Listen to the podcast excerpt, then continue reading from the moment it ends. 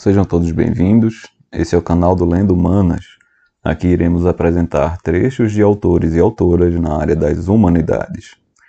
Vamos iniciar nosso episódio com um trecho da obra Educação contra a Barbárie, organizado pelo cientista e educador Fernando Cássio, trecho este intitulado Religiões Afro-Indígenas e o Contexto de Exceções de Direitos, da professora da UFRPE, Denise Botelho, que desenvolve atividades de ensino, pesquisa e extensão nas áreas de educação e relações raciais, com viés em gênero e sexualidade, religiões e matrizes africanas e afro-indígenas.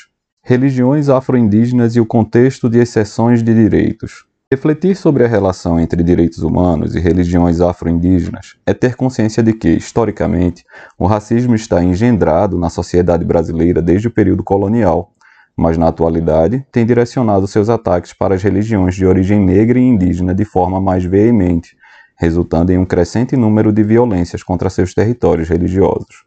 Levando-se em consideração os processos de submissão a que foram submetidos os povos indígenas e os milhares de africanos e africanas que foram raptados de seu continente e que foram esquecidos no processo de transição do sistema econômico escravocrata para o de classes, Franz Fanon aponta que a independência certamente trouxe aos homens e mulheres colonizados a reparação moral e consagrou a sua dignidade.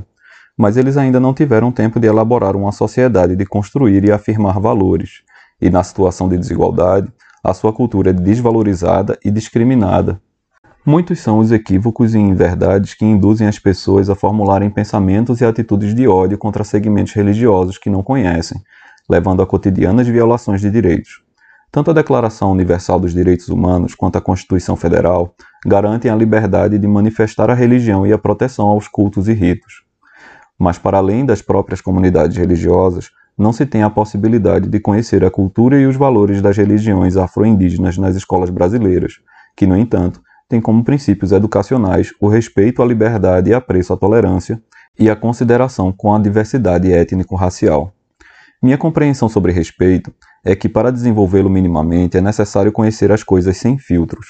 Portanto, desenvolver apreço à tolerância redunda em uma prática pedagógica muito difícil porque não se conhece a realidade, e também porque as ideias preconcebidas estão cristalizadas no imaginário popular. Diante da ideia de que certos grupos são superiores e outros inferiores, aprende-se que não é preciso ter apreço por aqueles e aquelas que são considerados inferiores. Sem respeito, sem apreço e com convicções de superioridade em relação a negros e indígenas, por que considerar a diversidade étnico-racial religiosa? Criamos um impasse para uma sociedade verdadeiramente democrática a partir dos bancos escolares ao esquecermos que as escolas públicas deveriam seguir o princípio da laicidade.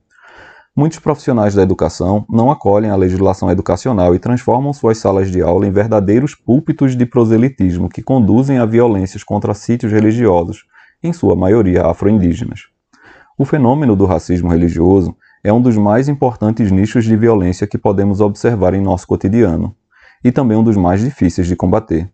Na medida em que esse tipo de violência se funda em uma recusa da diferença, e muitas vezes em uma posição salvacionista da parte de quem comete intolerâncias ou discriminações, muitas vezes ouvimos falas que poderiam ser traduzidas como: Estamos realizando a vontade de Deus, Estamos levando as pessoas que professam crenças erradas à salvação. Há quem sustente, inclusive, que estes são atos de boa fé.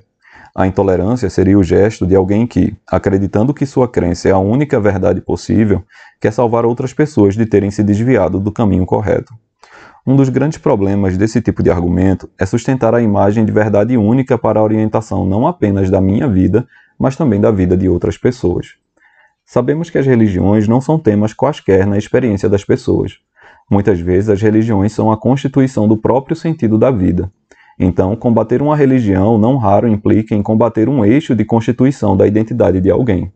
E uma sociedade que se pretenda democrática deve se ocupar dos efeitos do racismo religioso na medida em que ele destrói lugares de identificação e marcas culturais que forjam a existência de muitas pessoas como sujeitos no mundo.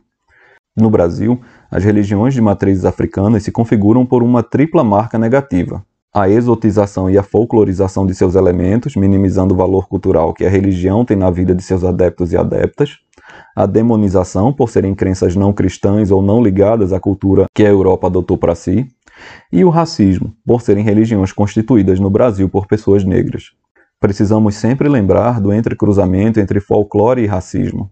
Como lembra Lélia Gonzalez, o racismo é uma espécie de neurose cultural que se beneficia de esconder seus sintomas para, não aparecendo, fingir que não existe e com isso dificultar seu enfrentamento. Por isso, combater a intolerância religiosa contra as religiões de matrizes africanas é também combater o racismo mascarado em nosso país. Se o nosso espaço social é violento e intolerante, a escola, como lugar onde transitam os valores e os saberes da sociedade, também o será. A escola é um dos lugares onde, além de aprendermos um conjunto de conhecimentos advindos da nossa cultura, aprendemos também uma maneira específica de nos relacionarmos com as outras pessoas, com o mundo e com nós mesmos. Na escola também aprendemos a ser, e somos impelidos a não ser, e não aprendemos de qualquer modo. Aprendemos seguindo as lógicas sociais, e neste aprendizado não apenas reproduzimos, como também exercitamos todos os esquemas excludentes que a sociedade cria e faz funcionar. Como o racismo religioso é um desses modos sociais de exclusão, ele também é reproduzido e exercitado na escola. Apesar de termos um Estado e uma escola pretensamente laicos, é apenas idealização pensar que nossas práticas poderiam simplesmente abrir mão das crenças que sustentamos em nosso cotidiano. A relação entre as nossas próprias crenças e a laicidade da escola se coloca de maneira radical. Historicamente, a escola de educação básica é um espaço onde opera um dos maiores eixos de exclusão das religiões de matrizes africanas, o ensino religioso. Embora ele não constitua uma disciplina obrigatória, muitas escolas de ensino fundamental, confessionais ou não, trabalham com aulas de ensino religioso. A presença do ensino religioso no Brasil esteve ligada por muito tempo com as crenças cristãs, e em muitos casos é ainda hoje. Estudantes que tivessem outras crenças religiosas ou que não tivessem crença alguma se sentiam constantemente agredidos por esse tipo de atividade educacional. Com a Constituição de 1988, consolidou-se a liberdade de culto e o catolicismo deixou de ser a religião oficial do Estado brasileiro. Entretanto, não basta uma lei ser promulgada para que o estado de coisas se modifique com o ensino religioso, na prática, não deixou totalmente de ser cristão. Não criou muitas, embora tenha causado algumas contendas com as denominações evangélicas protestantes. Mas o espaço da escola, que nunca lidou muito bem com as religiões de matrizes africanas, ganhou aliados na luta intolerante contra os cultos que tiveram suas origens marcadas por essas heranças. Com a instituição da Lei de Diretrizes e Bases da Educação Nacional, a LDB, em 1996, e a efetivação do ensino religioso como disciplina optativa, e com ênfase do caráter laico da escola, já que o Brasil deixara de ser um país oficialmente católico, pelo menos de acordo com a Constituição, gerou-se uma demanda das próprias pessoas envolvidas nas discussões sobre ensino religioso para que este espaço disciplinar fosse rediscutido, desta vez a partir de uma proposta que não abrisse espaço para a intolerância. Um dos caminhos que gostaríamos de seguir é de que o ensino religioso não deve ser proselitista, mas trabalhar com a perspectiva de uma reflexão crítica sobre práticas que estabeleçam significados sociais, refletindo sobre o chamado conhecimento religioso.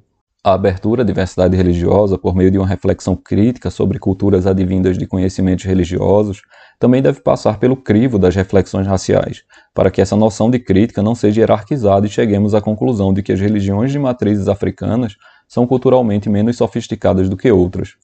Por meio da valorização da diversidade de concepções de mundo envolvida nos fenômenos religiosos, poderíamos aprender com um acréscimo de cultura. As percepções de mundo africanas, introduzidas em nossos cultos de matrizes afro, podem contribuir para a ampliação do marco cultural de compreensão do mundo plural em que vivemos. Neste sentido, é possível pensar que o ensino religioso poderia ser utilizado por uma escola, inclusive por uma escola laica, para o combate ao racismo religioso.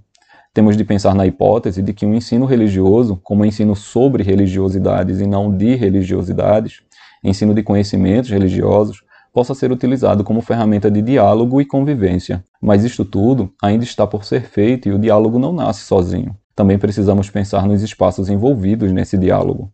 Embora os objetos propostos pelo ensino religioso possam ser considerados conhecimentos, os conhecimentos religiosos envolvem crenças religiosas, e estes são terrenos delicados, pois não temos um marco referencial crítico e nem deveríamos ter para avaliar, comparar e definir o que é certo e o que é errado acerca de nossas relações com a religiosidade.